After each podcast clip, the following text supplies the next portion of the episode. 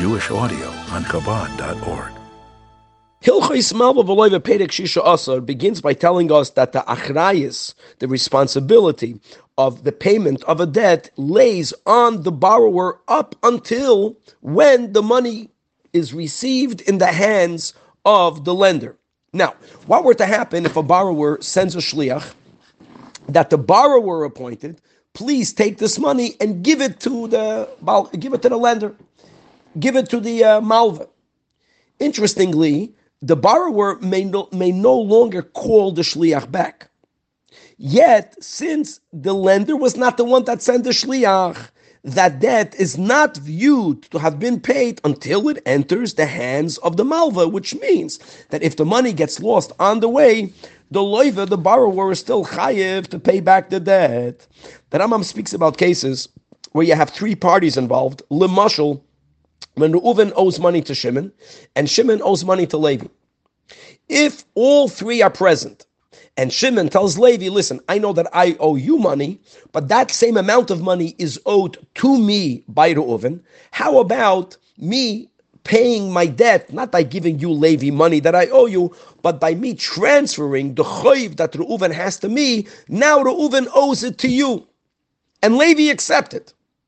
The Maimet Shloshtan, when all three are present, then theoretically Shimon can remove himself from the picture. Shimon no longer owes the money because he paid, so to say, his Balchayv by transferring Reuven's debt to Shimon directly to Levi. Having said that, if while they made this agreement, Reuven then was poor and then unable to pay back, not to Shimon, not to Levi, then we consider this agreement to be a mistaken agreement. And now Levi can go back and collect the money from Shimon. However, if during the time of the agreement Reuven was taka able to pay, since Levi consented, this is considered as if Shimon taka paid his debt by giving him the choiv that Reuven has to him. And even if later Reuven becomes impoverished and he's unable to pay, Shimon is no longer chayiv in achrayis. The Rambam speaks about scenarios, lemashal, where you have a storekeeper that is giving credit to a balabais. Normally, the credit is given because the members of the house of this of this balabas is buying produce. It's being recorded on the ledger of the chenveni, and then when there's an accumulation of a debt, the chenveni collects it from the balabais. In other words, the chenveni is familiar with, accustomed to giving credit to this balabas and his family. What happens if the balabas lamashal has a worker? And he owes the worker a mana and he doesn't have the cash flow and he tells the chenveni, please lay out the mana for me. What were to happen if the chenveni later claims, I laid out that mana, now give it back to me. And the worker claims they never received it. The halacha there will be is that as long as the chenveni and the worker are in the presence one of the other, each one has to swear backing up their claim, and each one will get payment from the Balabayas. Hilchais Malva Veloiva Pedek Shiva Asar is speaking about scenarios where the lender passed away, the Malva passed away, and the Yarshim of the Malva are collecting the debt either from the Loiva or from the Yarshim of the Loiva. Now, we learned a few chapters ago that when a person has a documented debt, even though the other party, the borrower, cannot say parati, because the very fact that the lender has a document is proof that the loan was not yet paid. If the borrower will insist, will demand, all right, I'll pay you, but swear that I did not pay you until now, then he's able to be machayev, the lender, with that shvur. Okay, now let's move on over here. If the Malva passed away, that's the beginning of this chapter, and the children of the Malva, indeed, through this document, are collecting money directly from the Loivim. And the Chanami, the Loiva cannot say Porati because they have a document.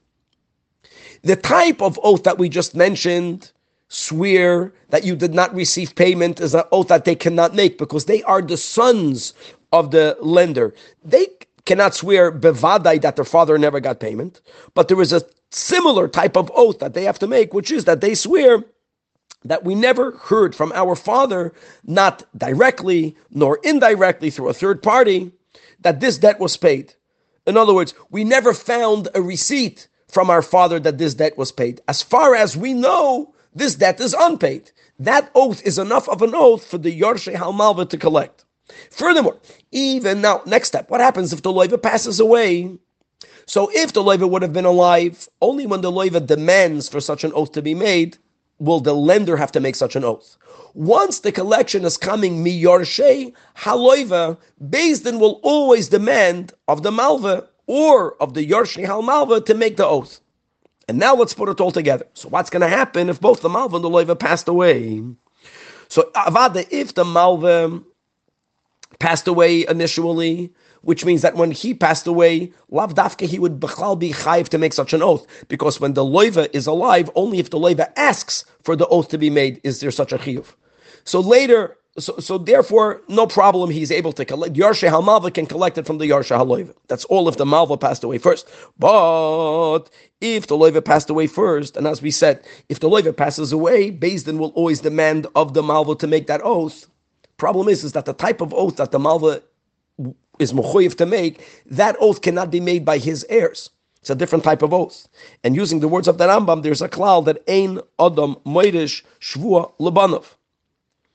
And therefore, the Rambam says, even though the Rambam acknowledges that there's a debate about it, that if the loiva was the one that passed away first, and then the malva passes away, even though the Yorshe HaMalva have a document, they will not be able to be goiva the chayiv. The Rambam also speaks about in the chapter what happens if the, the currency that's mentioned in the document is still vague? The mushal we gave is dollars are owed. Well, there's US dollars, there's Australian dollars, there's Canadian dollars, so, and, and each one has a different value. So if the makoim of the loan is documented in the star, which is ideal, then you follow that currency of that place. But if the place was not documented, then you follow the place where the collection is being made. Hilchais Malva Veloiva Pedek Shmoina Asar speaks about the shibud that automatically goes on the properties of the borrower when a loan is documented. And here is the Seder. Unless specified otherwise, as we'll explain soon, if stam, there's a loan that's documented, all of the nechasim of the loiva are automatically meshubed leaned to this loan. All of it means, even though that midairaisa only his karka is meshubed, but as we already spoke out above, that midrabanan his metaltalin as well. Now, the lien, when the when the collection begins, the, the, the lender goes to the loiva. Obviously, if the loiva has money, shalom al Yisrael. If the loiva doesn't have money, then the next go-to would be to the metaltalin of the loiva. If the loiva doesn't have metaltalin or enough metaltalin to cover the debt, then you go to the karka that is still under the dominium, the possession of the loiva, and you collect the money. However, if the loiva mamash has nothing, not metaltalin, nor karka, so the karka that the loiva owned when the document was written, even if that was sold to purchasers, here we have the din of to be toireif, that the lender is able to expropriate it, to take it away, even the yad alakochas. Metaltalin by default cannot be taken by the lokuchas unless they wrote in the loan document, he wrote that all of my metaltalin, agav karka, are also leaned to, the, to this debt. Then he's even able to be toiref the metaltalin. Another rule, by default, only the things that the loiva owns during the time of the loan are going to be leaned to the loan uh, items, whether it's karka or metaltalin, that the loiva will come will buy later, even though he still owes the money, won't be lean to the loan.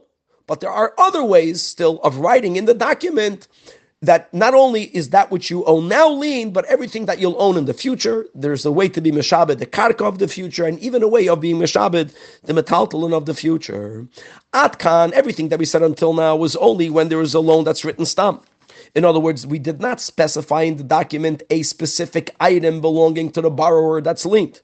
But if there is a loan and you have a apoitike, an apoitike means that there is a specific item that was agreed upon by both parties, that from there he will make a collection. That Amam speaks about two types of apoitikis. One is where you write regarding a piece of property or a metaltalin, you write the words mikan tigbu, from this you'll collect. That only means that the lender goes first to that item.